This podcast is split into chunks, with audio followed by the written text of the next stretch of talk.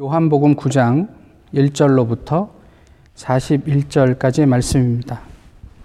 어, 성경 말씀은 1절부터 7절까지 봉독하도록 하겠습니다. 예수께서 길을 가실 때에 날 때부터 맹인된 사람을 보신지라 제자들이 물어 이르되 라비어 이 사람이 맹인으로 난 것이 누구의 죄로 인함이니이까 자기니이까 그의 부모니이까 예수께서 대답하시되 이 사람이나 그 부모의 죄로 인한 것이 아니라 그에게서 하나님이 하시는 일을 나타내고자 하심이라. 때가 아직 낮음에 나를 보내신 이의 일을 우리가 찾아야 하리라. 우리가 하여야 하리라. 밤이 오리니 그때는 아무도 일할 수 없느니라. 내가 세상에 있는 동안에는 세상의 빛이로라. 이 말씀을 하시고 땅에 침을 뱉어 진흙을 이겨 그의 눈에 바르시고 이르시되 실로암 못에 가서 씻으라 하시니 실로함은 번역하면 보냄을 받았다는 뜻이라. 이에 가서 씻고 밝은 눈으로 왔더라. 아멘. 어, 저희 교회를 거쳐갔던 한 분의 아, 글을 잠깐만 좀 소개해 드릴게요. 지난 주간에 있었던 일인데요. 어제 열감이 있어서 약을 먹고 오늘 아침 어, 저의 주치의한테 전화를 했습니다. 다행히 미국 소도시에 살고 있지만 drive-through가 오늘부터 주치의의 어, referral로 검사할 수 있다는 뉴스를 본지라 혹시나 하는 마음에 연결을 시도했습니다. 한 20분 정도 기다리면서 receptionist 그리고 널스와 열감 증상에 대해 얘기하고 나니 현재 주치의는 조금이라도 증상이 있는 환자는 전염 가능성을 줄이기 위해 인펄슨으로 어, 진료하지 않고 호흡기 클리닉으로 가야 하는데 거기 가면 아픈 환자들이 많아 저처럼 열감만 있는 환자들은 더 악화될 위험이 크다고 어, 하였습니다. 그래서 어, flu test라도 해달라 했더니 주치의가 조금이라도 증상이 있는 환자를 안 보니 호흡기 클리닉으로 가라고. 그럼 같은 말 반복하고 있는 거냐고. Is this how our healthcare system works? 라고 물어보니 부정을 못 하더군요. 드라이브 트루 있는 거냐고 물어보니 오늘 시작이라 아직 시스템이 정착이 안 됐다고. 그럼 당신이 나 같으면 어떻게 하겠냐고 물어보니 호흡기 클리닉은 안 갈 것 같다고. 그러면서도 거기를 가는 게 하나의 옵션이라는 말만 반복했습니다. 저도 화가 나서 한 시간 후 다시 전화해 다른 nurse랑 이야기를 했습니다. 또 제가 mild symptom 환자들, 특히 고령의 나이에 pre-existing condition이 있는 사람들은 어떻게 하냐고 This shows our healthcare system fails 아니냐고 물으니 또 부정도 못하고 답도 못하고 연신 미안하다고만 했습니다. 그래서 제가 당신이 미안해 할 일이 아니라고 우리 전체의 모습이 이렇고 hopefully we learn from this 라고 이야기하고 끊었습니다. 지난 한 주 하루하루 참으로 예측하기 힘든 시간을 저희는 살고 있습니다. 눈에 보이지 않는 대상과 싸우면서 만물의 영장을 자처하는 인간은 더 이상 보이지 않습니다. 참으로 초라하기 그지 없습니다. 저희가 오늘을 불가피하게 이런 방식으로 예배를 드리게 됩니다. 예배당에서 주일 예배를 드리지 못하는 것 때문에 한국 교회는 특히 고민이 많은 것 같습니다. 그것을 포기하지 못했던 일부 교회에서 불미스러운 일도 발생하고 있습니다. 그런데 정말 주일 예배를 예배당에서 드리는 것이 드리 드리지 않는 것이 한국 교회 역사에 처음 있는 일이 일인가? 그래서 절대로 타협해서는 안 되는 일인가? 이에 대해서 그 한그 그 한국 한국사 교수는 1939년 한국 교회의 주일 성수는 무너졌다 이렇게 이야기를 합니다. 아, 요지는 이것입니다. 1938년 9월에 한국의 장로교를 마지막으로 모든 교회가 신사참배는 국민 의례다라고 결정을 했습니다. 그리고 그 이후 어, 당시는 조선이죠. 조선의 모든 교회들은 해방이 될 때까지 예배 때마다 궁성요배, 순국 장병에 대한 묵도, 황국 신민 서사를 한 후에 찬송을 드리고 말씀을 들을 수 있었습니다. 예배당에서 함께 모여 예배를 드렸지만 그것은 예배일 수 없었다. 아, 이분은 이렇게 얘기합니다. 물론 이것에 동의하지 않고 그렇게 할 수 없었던 사람들은 각자 알아서 자기의 장소에서 숨어서 예배를 드렸겠죠. 이들은 예배당에서 예배를 드리지 않았으니 예배를 안 드린 것일까요? 어, 또 다른 어, 교수는 어, 루터에 대한 이야기를 소개하는데요. 흑사병이 유행하던 당시에 루터는 치명적 흑사병으로부터 도망칠 수 있을 것인가라는 소책자를 썼습니다.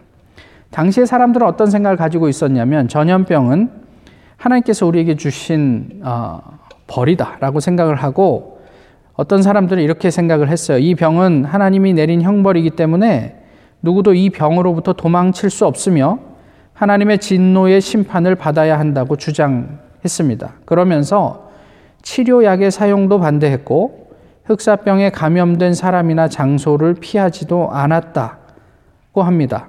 그렇게 하는 것이 자신들의 믿음을 증명하는 것처럼 그렇게 행동을 했다고 해요. 그런데 이에 대해서 루터는 분명하게 말합니다. 집에 불이 났을 때 하나님의 심판이라며 가만히 있어야 하는가? 물에 빠졌을 때 하나님의 심판이라며 익사해야 하는가? 다리가 부러졌을 때 의사의 도움을 어, 받지 않고 저절로 나을 때까지 버텨야 하는가? 이런 것들은 하나님을 신뢰하는 것이 아니라 하나님을 시험하는 것이다. 그러면서 계속 이렇게 이야기를 하죠. 약을 먹으라. 집과 마당과 거리를 소독하라. 사람과 장소를 구별하라. 나는 하나님께 자비를 베푸셔서 우리를 지켜달라고 간구할 것이다. 그리고 나는 소독하며 공기를 정화할 것이다. 약을 조제하여 먹을 것이다. 나는 내가 꼭 가야 할 장소나 꼭 만나야 할 사람이 아니라면 피하여 나와 이웃 간의 감염을 예방할 것이다. 혹시라도 나의 무지와 태만, 불청결로 이웃이 고통을 받아서는 안 되기 때문이다. 그러나 만일 이웃이 나를 필요로 한다면 나는 누구든 어떤 곳이든 마다하지 않고 달려갈 것이다. 어, 요즘의 상황에 들어도 어, 결코 낯설지 않을 만한 이야기입니다.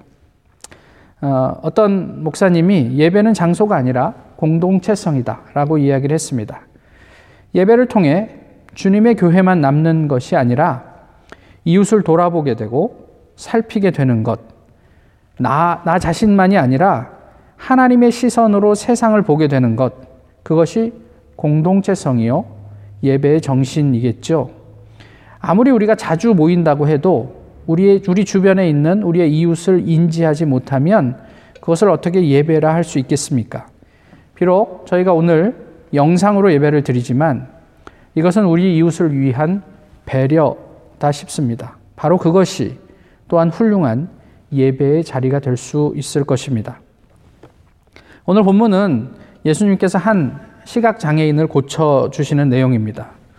아, 이 사람에 대한 정보는 본문에서 이렇게 얘기합니다. 나면서부터 앞을 보지 못했던 사람이고 앉아서 구걸하는 사람이다. 그리고 충분히 자기의 의사를 이야기할 수 있을 만큼 장성한 사람이다.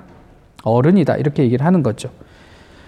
이웃을 어, 비롯해 많은 사람들이 이 사람을 알고 있었습니다.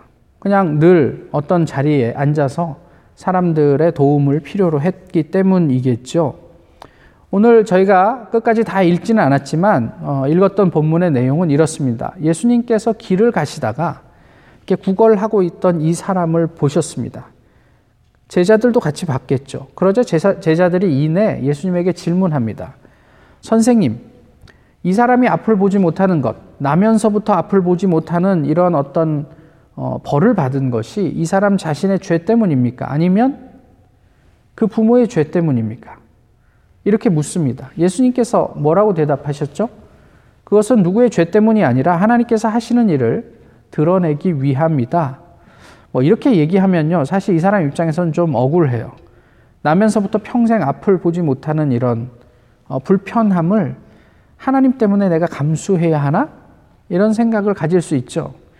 하나님이기 때문에 그럴 수도 있지만 어, 적어도 나에게만큼은 no thank you 이렇게 생각할 수도 있는 거죠. 그리고 그 사람을 쳐다보시고 예수님이 그 사람 앞에서 땅에 침을 뱉기 시작합니다. 아시지만 유대의 날씨는 건조하죠. 그 건조한 어, 흙을 침으로 진 흙을 만들었습니다. 어, 제가 아주 잘 아는 것은 아니지만 젊은 시절에 교제하며 지냈던 그 시각 장애인이 있는데요. 이분들이 외출을 할 때 가장 신경을 쓰는 게 뭔지 아세요? 자기를 이렇게 자기가 이렇게 살펴갈 수 있는 지팡이 뭐 이런 것들이 아니고요. 외모예요.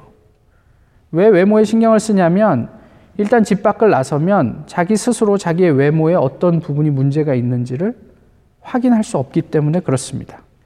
그래서 끊임없이 같이 만나서 모임을 한 다음에 서로 헤어질 때는 나 보기 어때요? 뭐 어디 뭐 머리카락이 흐트러졌다거나 아니면 뭐 옷에 뭐가 묻었다거나 얼굴에 뭐가 묻지는 않았습니까? 라고 질문을 하고 헤어지곤 했어요. 아시겠지만 하나의 감각이 없어지면 다른 감각이 예민해지죠. 그래서 촉각으로 글을 읽게 되고 청각이 발달해서 그것으로 눈으로 받을 수 없는 여러 가지 정보를 이렇게 인지하게 되는 거죠. 예수님이 그 시각장애인 앞에서 침을 뱉고 있는 모습을 이 맹인은 어떻게 이해를 하고 있었을까요? 당시에 침에는 어떤 그 뭐 치료하는 효과가 있다는 어떤 그런 생각을 당시 사람들이 가졌다고 해요. 뭐 저도 저 어렸을 때 그 모기에 물려서 가려우면 할머니한테 가면 할머니가 꼭 침을 발라서 그 거기를 발라줬는지 모르겠지만 어쨌든 그런 게 있었다고 치더라도 모든 감각이 예민했던 이 맹인에게 이 사람이 내 지금 누군지 모르는 어떤 사람이 자기 앞에서 하는 행위가 굉장히 두렵고 또 부담스러웠을 수 있을 것 같아요. 그런데 뜬금없이 그렇게 침으로 이긴 진흙을 자기 눈에, 눈에 바르는 거죠. 그리고 나서 실로암에 가서 씻으라 이렇게 얘기합니다. 아, 예수님을 만났던 자리에서 실로암까지 거리가 어느 정도 되었는지, 예수님이 어디에서 이, 이, 이 시각장애인을 만났는지, 이것은 성경이 이야기하지 않지만, 뒤쪽 14절에 가면 이날은 안식일이었다라고 성경이 밝히고 있습니다. 뒤에서 다시 이야기하겠지만, 안식일이었다면 예수님께서 있었던 곳은 아마 성전 주변이 아니었을까. 라고 저희가 이제 가정을 하고요. 성전에서 실로암 연못까지 그냥 직선 거리로만 보면 지금 저희 교회에서 지금 학교 유니언까지 가는 거리입니다. 앞을 보지 못하는 장애인이 눈에는 진흙을 바른 채 실로암 목까지 가면서 무슨 생각을 했을까요? 왜 가라 그러지? 거기 가서 씻으면 무슨 일이 생기지? 나 이렇게 더럽게 해놨으니까 미안하도 거기 가서 씻으라 그런 건가? 가기 전에 성전 주변에도 샘이 많은데 그곳에서 씻으면 안 될까? 실로암까지 뭐 그렇게 멀리 갈 필요가 있겠습니까? 중간에 어디 가서 그냥 물 좀 얻어서 씻어도 그만인 노릇인데요. 그런데 이 사람은 실로암에 가서 씻었다. 그리고 그 이후에 밝은 눈으로 돌아왔다. 성경은 그렇게 이야기를 합니다. 여기서 질문이 하나 있어요. 예수님은 왜 이 사람을 실로암으로 보내셨을까? 이게 질문입니다. 그냥 예수님이 낫게 하실 수 있잖아요. 침을 바르지 않으셔도 실로암까지 가지 않아도 예수님은 그 자리에서 다시 보게 하실 수 있는 분이잖아요. 그런데 왜 보내셨을까? 그리고 오늘 읽은 그 다음 구절들을 나중에 천천히 좀 읽어보시면 뜬금없이 14절에서 이 일을 행한 그날이 안식일이었다라고 이야기를 하고 있어요. 굳이 그렇게 이야기할 필요 뭐가 있어요? 아니면 처음에 시작할 때 안식일 날 예수님께서 길을 가시다가 이 사람을 만났다 이렇게 얘기해도 될 텐데 처음엔 이야기하지 않다가 그 이후에 바리새인들과 만나서 함께 이, 이, 이, 이 장애인이었던 분과 바리새인들이 대화를 나눈 그 시점에서 엉뚱하게 안식일에 대한 이야기가 나옵니다. 사실 오늘 본문을 잘 읽어보시면 갈등의 구도가 있어요. 이것이 어쩌면 주일 성수 내지는 안식일을 지키는 것과 관련이 있지 않는가 싶기도 합니다. 안식일과 관련해서 예수님은 바리새인과 자주 충돌하셨죠. 우리가 잘 알고 있는 내용입니다. 굳이 그 안식일에 하지 않아도 될 일을 예수님은 하셨어요. 굳이 하루만 잠깐 기다렸다가 아니 해질 때까지 기다렸다가 저녁 때 그 사람을 만나서 낫게 하셔도 될 일을 굳이 그 자리에서 그 사람을 낫게 하시고 바리새인과 늘 충돌하시고 또 다투셨습니다. 아마 그렇게 한 데는 의도가 있었겠죠. 예배를 드리고 재물을 바치지만 의미는 상실한 안식일. 어쩌면 예수님이 이것이 답답했을지도 모르겠다 싶습니다. 그래서 더 이상 예배도 제사도 없는 것과 다르지 않은 무늬만 제사요 무늬만 예배인 종교 생활을 하는 자칭 신앙인들에게 예수님은 언제나 할 말이 있으셨던, 있으셨던 듯 해요. 오늘 본문의 등장 인물을 보시면 예수님과 이 맹인을 제외하고 바리새인 그리고 제자들 그 다음에 아, 이 사람이 눈을 뜬 것을 인지한 그의 이웃들 그 다음에 맹인의 부모가 본문에 나옵니다. 먼저 제자들을 보실까요? 제자들은 이 사람을 보자마자 예수님에게 물었던 질문입니다. 이들은 그 질문을 통해서 우리는 이 제자들이 바리새인과 조금도 다르지 않은 사람들이라는 것을 알 수 있어요.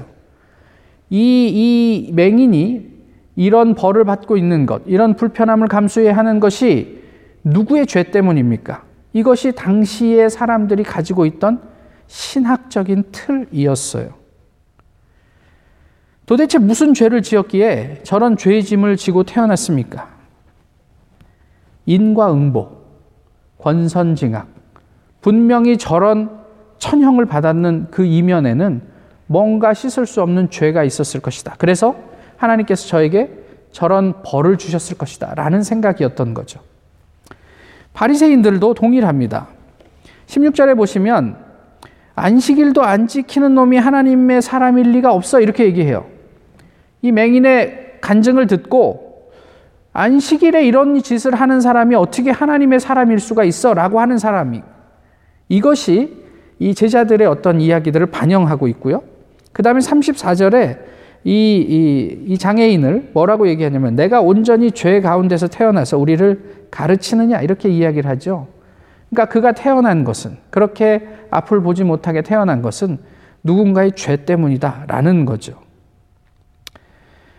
하나님이 아니면 일으킬 수 없는 기적을 목격했음에도 불구하고 그리고 그들 안에서조차도 어떤 혼란과 갈등이 있었음에도 불구하고 그들을 그들의 마음을 불편하게 했던 것 한 가지가 뭐냐면 안식일을 지키지 않았다. 이 사실이에요.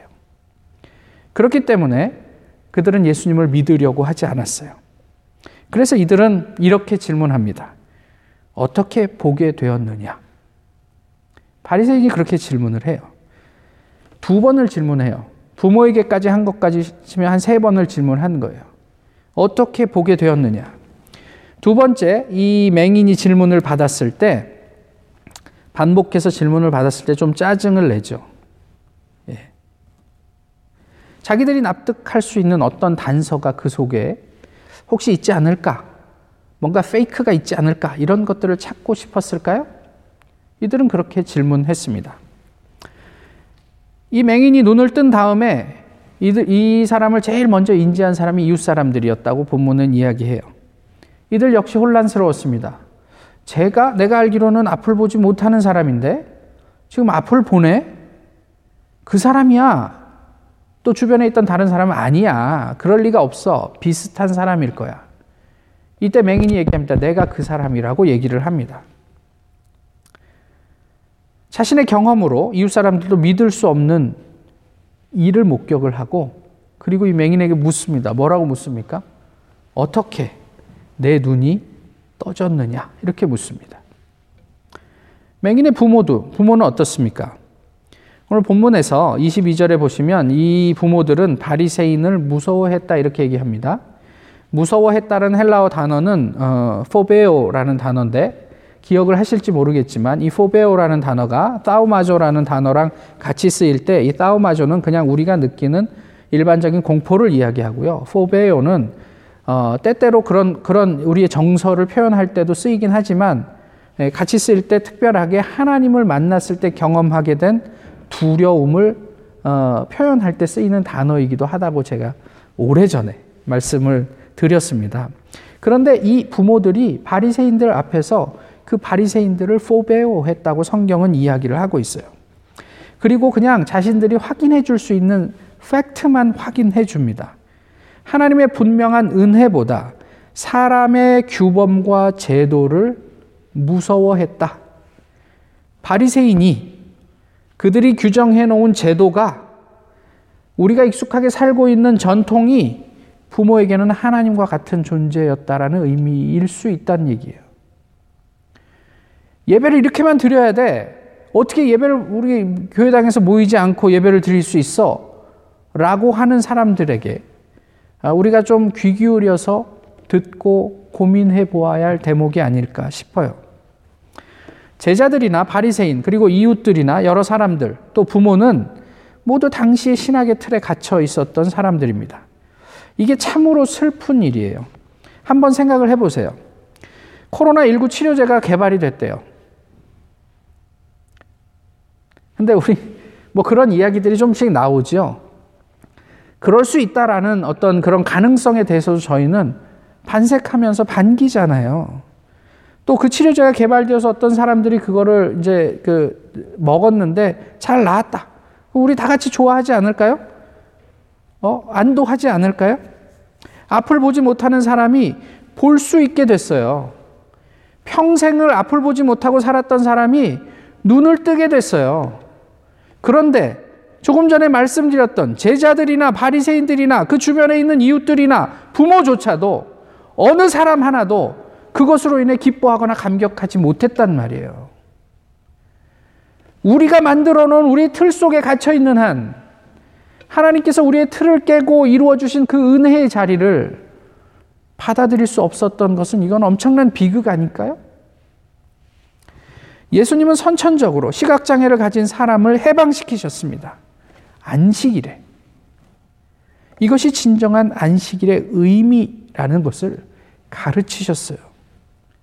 그것을 가르치기 위해 어쩌면 예수님이 일부러 안식일을 범하도록 이 사람으로 하여금 실로암까지 걸어가라 라고 말씀하셨는지 모르겠어요. 아까도 말씀드렸지만 이 맹인 입장에서는 실로암까지 가지 않아야 할 엄청나게 많은 이유가 있을 수 있었겠죠. 오늘은 안식일인데 내가 실로암까지 갔다가 바리새인들한테 또 무슨 책망을 들을까? 오늘 뭐 내가 굳이 귀찮게 거기까지 가야 돼? 그냥 대충 씻고 말자. 만약에 그랬다면 그의 눈은 다시 돌아오지 않았을 것입니다. 본문이 밝히고 있는 바 실로함의 의미는 무엇, 입니까 보냄을 받았다라는 뜻이에요. 그죠? 보냄을 받았다라는 것은 무슨 얘기예요? 너는 가서 보냄을 받은 자에게 가라. 보냄을 받은 곳에 가라. 그 얘기예요. 예수님은 이, 그, 이, 그 맹인에게 무엇을 이야기했냐면, 너는 예수에게 가라. 이런 이야기예요. 그런데 실로함에 가라고 했을 때 그 앞에 전치사가 쓰이는데 헬라어로는 에이스라는 전치사가 쓰였어요. 영어로 굳이 번역하자면 into 정도로 번역할 수 있을 거예요. 너는 실로암으로 가라. 그리고 씻어라. 이게 단순히 그냥 거기 가서 세수해라 이런 의미라기보다는 어떤 이미지냐면 실로암으로 가서 풍덩 into the 실로암에 빠져라. 이런 이야기, 이런 이미지란 말이에요.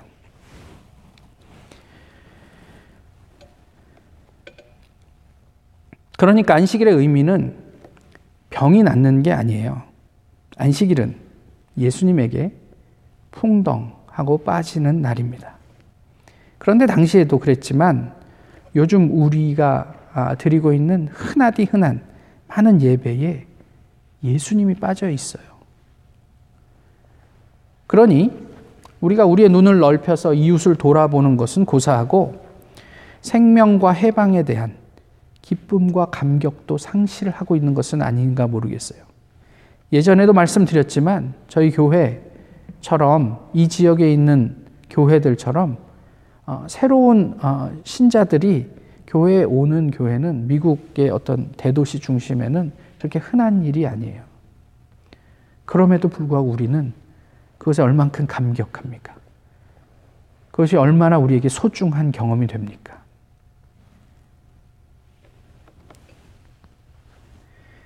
어디서 어떻게 예배를 드리든 예수님에게 빠지지 않으면 안식일도 주일 예배도 의미는 없습니다. 많은 사람들이 교회에 모여 예배 드리지 못하니 예배 드리는 일상이 그간 얼마나 소중했는지 새삼 깨닫는다. 이렇게 말을 합니다. 맞습니다. 그런데 이러한 우리가 자유롭게 예배 드릴 수 없는 결핍 속에서 차분하게 우리 내면을 돌아볼 수 있으면 좋겠습니다. 예수님 빼고 우리끼리 너무 달리고 있었던 것은 아닌지, 비록 좀 허전할 수는 있지만 이렇게 예배 드리면서 우리가 가진 틀에서 벗어날 수 있어, 있으면 어떨까 싶기도 합니다.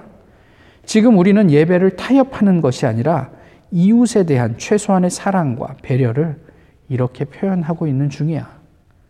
그래서 그저 우리가 가정에서 앉아서 예배 드리는 것만으로 만족할 게 아니라 거기에서 더 나아가서 주님께서 품고자 하는 우리의 이웃은 누구인지 이번 기회를 통해서 좀 고민해 보면 어떨까 싶습니다. 코로나 바이러스는 우리 눈에 보이지 않는 대상이 아닙니다. 아쉽게도 우리는 그놈이 어떻게 생겼는지 다 알고 있어요. 그래서 생긴 모양대로 그놈을 코로나 바이러스라고 이름도 지어 주었습니다. 어쩌면 진짜 보이지 않는 우리가 싸워야 할 적은 이미 우리 내면에 감염되어 있는 것이 아닌가 모르겠습니다. 공포. 비단 코로나19 뿐일까요? 우리는 어, 이런 시절이 아니더라도 늘 이런 생각을 합니다. 병에 걸릴까? 실패할까? 죽게 될까? 좌절하게 될까? 어, 뒤처지게 될까? 온갖 두려움에 전전긍긍하죠. 오늘 본문의 맹인처럼 우리는 한 치 앞도 보이지 않는 그런 삶을 살고 있습니다. 그런데 그 삶을 공포와 짝하며 그 두려움에 빠져서 살고 있는 것은 아닙니까? 오늘 본문을 통해 들려주시는 주님의 말씀을 들어보십시오. 실로함에 가라. 실로함 안으로 들어가라. 내 기분, 내 이성, 내가 경험했던 그 경험, 이런 거 말고 예수 그리스도에게 가십시오. 그분에게 뛰어드십시오. 39절을 이렇게 한번 읽어보시면 어떨까요? 예수께서 이르시되 내가 심판하러 이 세상에 왔으니 예배 드릴 수 없는 자들은 예배 드리게 하고 예배 드리는 자들은 예배 드릴 수 없게 하려 함이라. 이 말씀을 우리 자신과 우리의 예배를 돌아보며 진실하게 들을 수 있기를 바랍니다. 모쪼록 지금 우리가 직면한 위기가 예수님이 빠진 예배에서 빠져나와 예수님에게 빠지게 되는 또 하나의 기회가 되기를 소망합니다. 예수님이 우리의 눈을 열어 주실 것입니다. 예수 그리스도만이 우리를 모든 상황에서 자유롭게 하실 수 있습니다. Into Jesus Christ. 기도하겠습니다. 귀하신 주님, 오늘도 이렇게 주님 앞에 예배할 수 있게 하심을 감사합니다. 많은 것이 부족하고 또 허전하지만 또 이렇게 주님을 다시 한번 생각하게 하시고 모쪼록 이러한 시간들 속에서 우리가 예배의 본질, 신앙의 본질을 고민하고 회복할 수 있도록 인도해 주옵소서. 예수 그리스도의 이름으로 기도하옵나이다.